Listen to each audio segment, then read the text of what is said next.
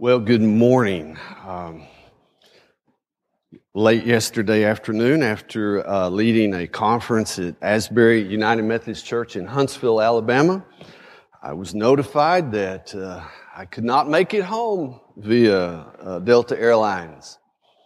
And uh, the calm of the Lord came over me, and I said, Well, this is interesting. I'll just go rent a car. At which time I was notified that you cannot rent a car one way from Huntsville, Alabama to Lexington, Kentucky. And at that very point, one of the graduates of this institution stepped up and said, I'll take you home. And we just went out and got in the car. Tommy Gray uh, shuttled me uh, back home, and we met Diane, my wife, out uh, in Bowling Green. So I'm thankful to be here. And I want you to know that 40 years ago, I uh, sat where you are sitting. And I want this family to know that 40 years ago, this uh, little West Texan uh, kid who, who didn't know what the word ecclesiology meant, much less uh, theology or anything else, uh, looked up with just awe at Frank Bateman Stanger. Dr. Stanger was a magnificent man of God always well dressed, always uh, presenting the best of the goodness of God to us, his students. So I thank the Lord for the heritage that you have. Well, of hardened hearts and misunderstandings, why in the world are you here? It's really an important question. All right, how many first year? How, how many? Look at that. All right, I'm so proud. Awesome. We're glad you're here on Wednesday. This is an important part of the life of this community. How many second year? All right, you're hanging in there, you know, it's still uphill. All right, how many third year? Look at that. It's a good representation. Uh, they're kind of the faithful, you know. They're, they, they're not quite there yet, but they can see it. All right, I know there's some fourth year. I see the fourth years. All right. Now, how many of you are just career seminary students? Look, look there we go. Man, we love our career seminary students. They, uh, they're lots of fun. It breaks our hearts. We get to know them so well, and then they do finally leave. but we're here now, and we are here for a purpose, and, and, and, we need to understand why we are here, and, and we need to know what that purpose is. And I think there's no better place to uh, look than at the, uh, the Gospels uh, to understand that purpose. Now, to understand uh, Mark 8, I forget which uh, sermon uh, this was in Tim's series. Tim went through, our president went through the whole Gospel of Mark. this was maybe in the 20s.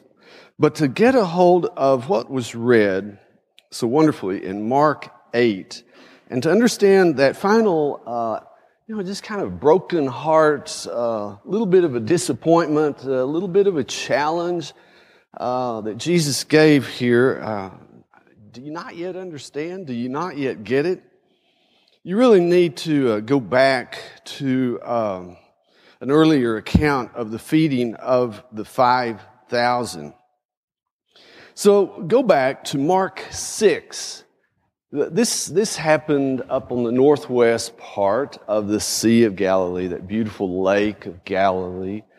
Um, not quite over to Capernaum, where uh, Peter and several of the other disciples lived. Uh, probably not as far uh, over uh, to the Mount of Beatitudes, but somewhere in the middle, uh, in a beautiful sloping place this magnificent uh, miracle took place. It, it, was really one of the first seminary classes to be offered. It, it was called MM 501, not to be confused with mentored ministry. This was Miracle Management 501. So let's look at miracle management real quickly. 501. Uh, he's teaching them all, all, all day, this huge crowd. The disciples were a little bit uh, tired to begin with. They were just trying to get away from the crowd, but uh, the crowd caught up with them, and Jesus had compassion. He's loving them, he's feeding them with the, the, the, incarnate Word, which He is, the second person of the Trinity, the living words of life are, are being poured out to them. The disciples start to get anxious. They start to get ants in their pants. They're, they're, they're, they're, they're restless and they come to Jesus and essentially said, look, Jesus, you gotta get, you gotta get rid of these people. There's too many of them. We can't feed them. It's late. Why don't you just send them home? Jesus flips the whole thing on them turns to them, gives them an imperative command, and says, You give them something to eat. Now, you're going to find this uh, real quick when you get out in ministry. You're going to have more to do than what you can t- possibly handle, huge crowds, and you're going to be pressed with the issue. There's just a little bit of me and a whole lot of them, and I really don't have the personal resources to do what the gospel is calling me to do here. And so uh, they start ifing and humming and, and, and butting, and they say, oh gosh, we, we can't, in, in essence, we can't do this. And they really start complaining. They offer him a question here, and the question is nothing more than a complaint. Are we to go and buy 200 denarii worth of bread and give them something to eat? In other words, Jesus, have you lost your marbles? We don't have this kind of funds. It's not going to happen. Now get realistic and send them home then you know how the story goes. Jesus asked him, Well, what do you have? And he's going to be pressing you along these lines throughout this whole seminary experience. Uh, as inadequate as we all feel at times, sometimes uh, we even really question why in the world am I here? In fact, if a number of you weren't uh, asking that kind of question now, I, I, would, I would be surprised. And, and, and so he comes in our inadequacy and says, All right, what can you do? What do you have? So they come forth with a fairly measly offering.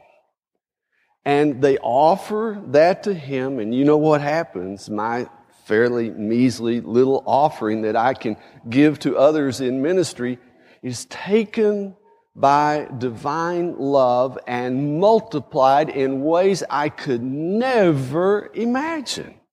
And abundance is there. And people are fed. And the goodness of God is known. Now, this was a great day in the lives of the disciples.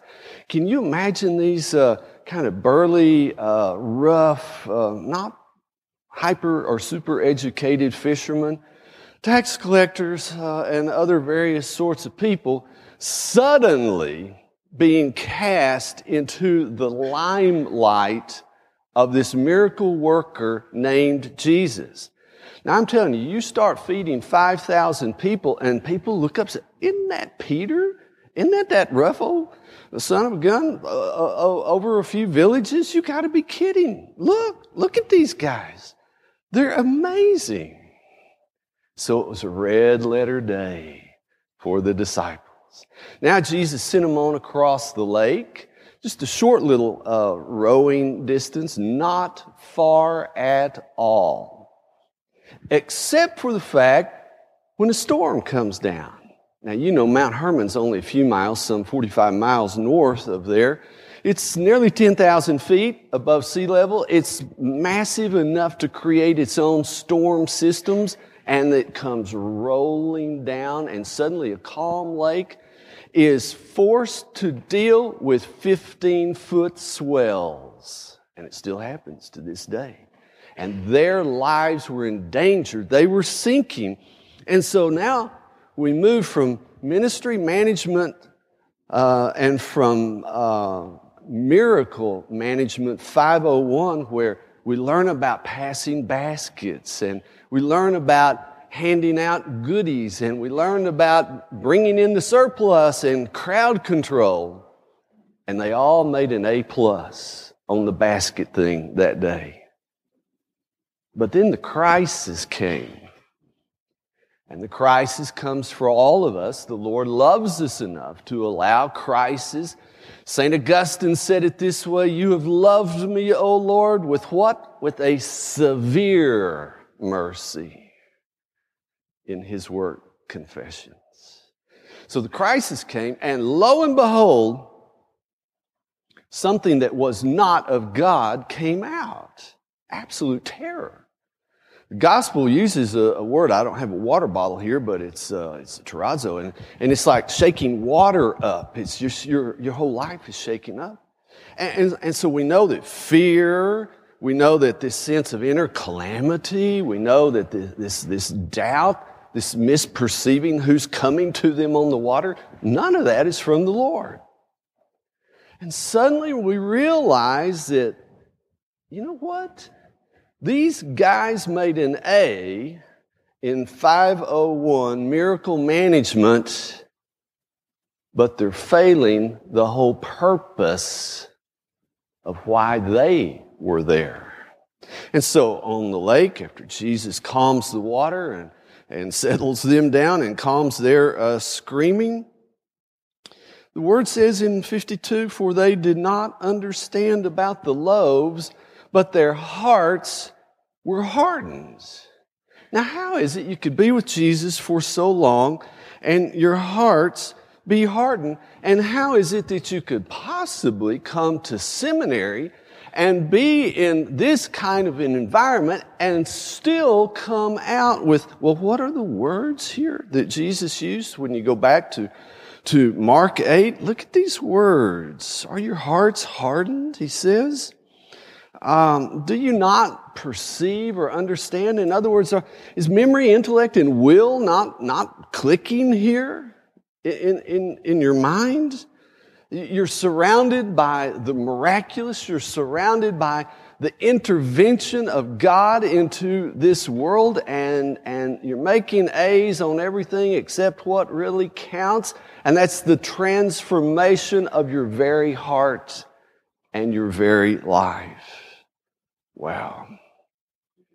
Do you have eyes and fail to see? In other words, is, is what you appraise, what you're seeing, what, what you're discerning, you, you, you're just not seeing the picture here.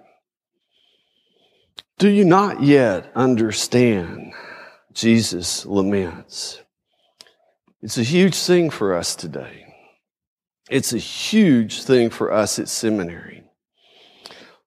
I want to just, just watch my actions here. They, these disciples then, and I think we as disciples now, have to go through some movements.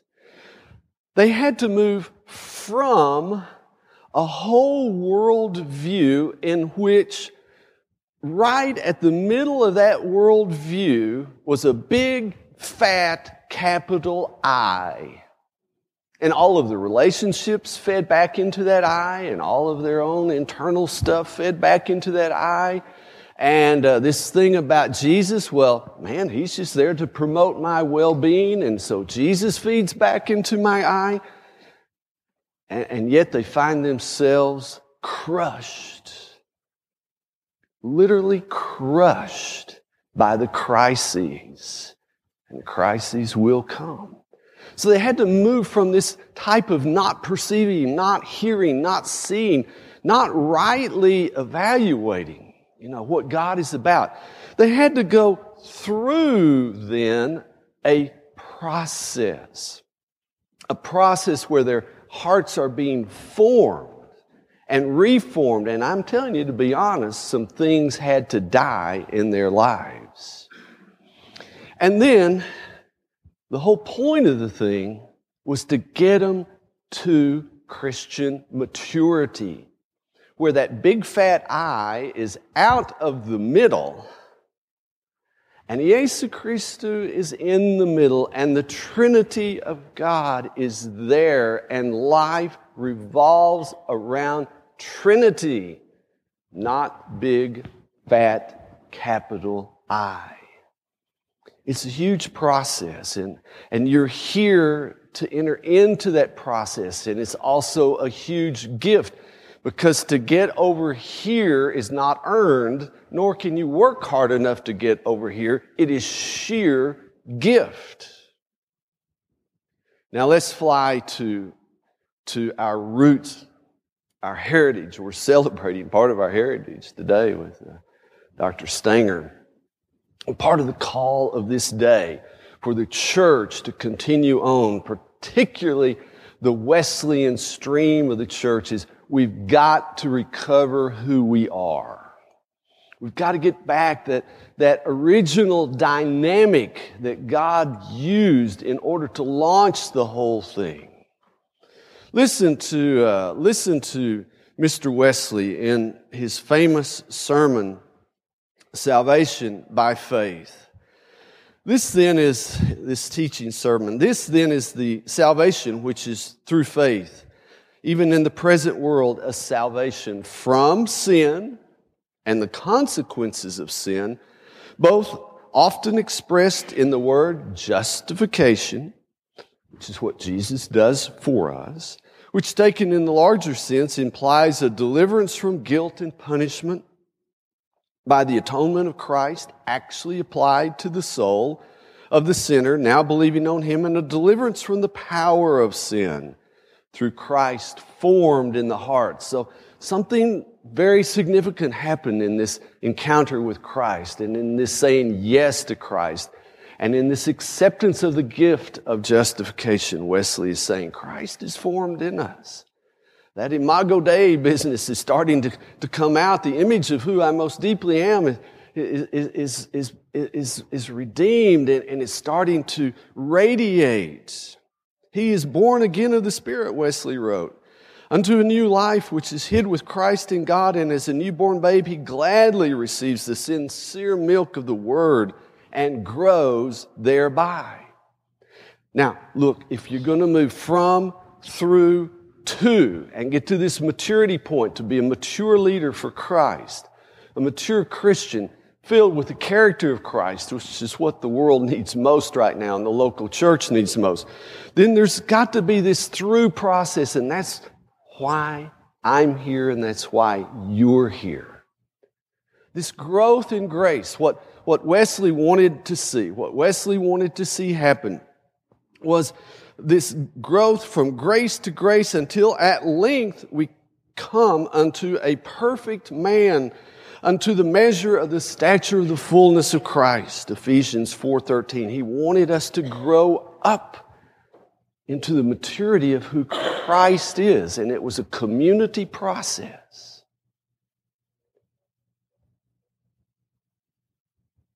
Where do you need to come out in this seminary experience very quickly. God's church today needs really sound theologians.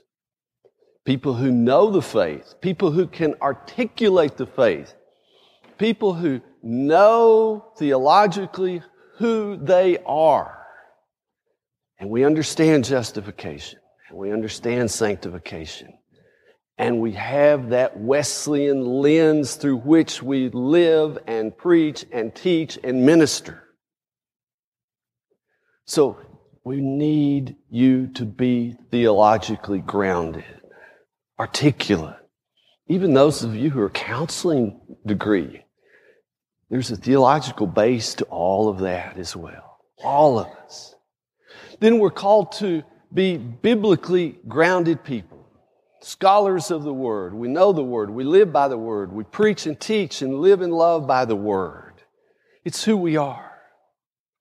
And in all of this process, in all of this magnificent gift you can be given here, which I give you full assurance people from around the world would give anything to be sitting where you are sitting right now. I know that firsthand. In all of that, the plea is don't lose the end. You can make straight A's in this place and not come out as a mature Christian. So you need the means of grace. We all need the means of grace. We need the community that carries us in the means of grace. We need the healing that is offered to us as a free gift through Christ. We need to be in prayer, in the Word, we need to be in worship, all of these things. This is the privilege of why we are here, and this is the call upon you.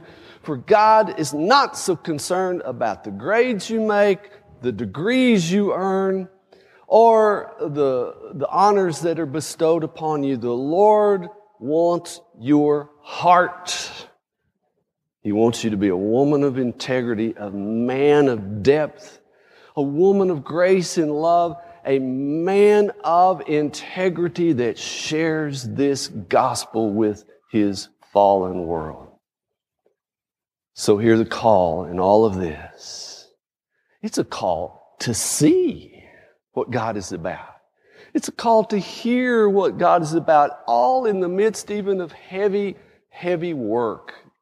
It's a call to rightly understand, to rightly perceive the work of God in the community called church, not just in my individual life. And it's a call not to have a hardened heart, but to have a broken heart filled with the goodness of Christ and overflowing into a world that desperately needs you to get this part of your journey right. Amen. Amen.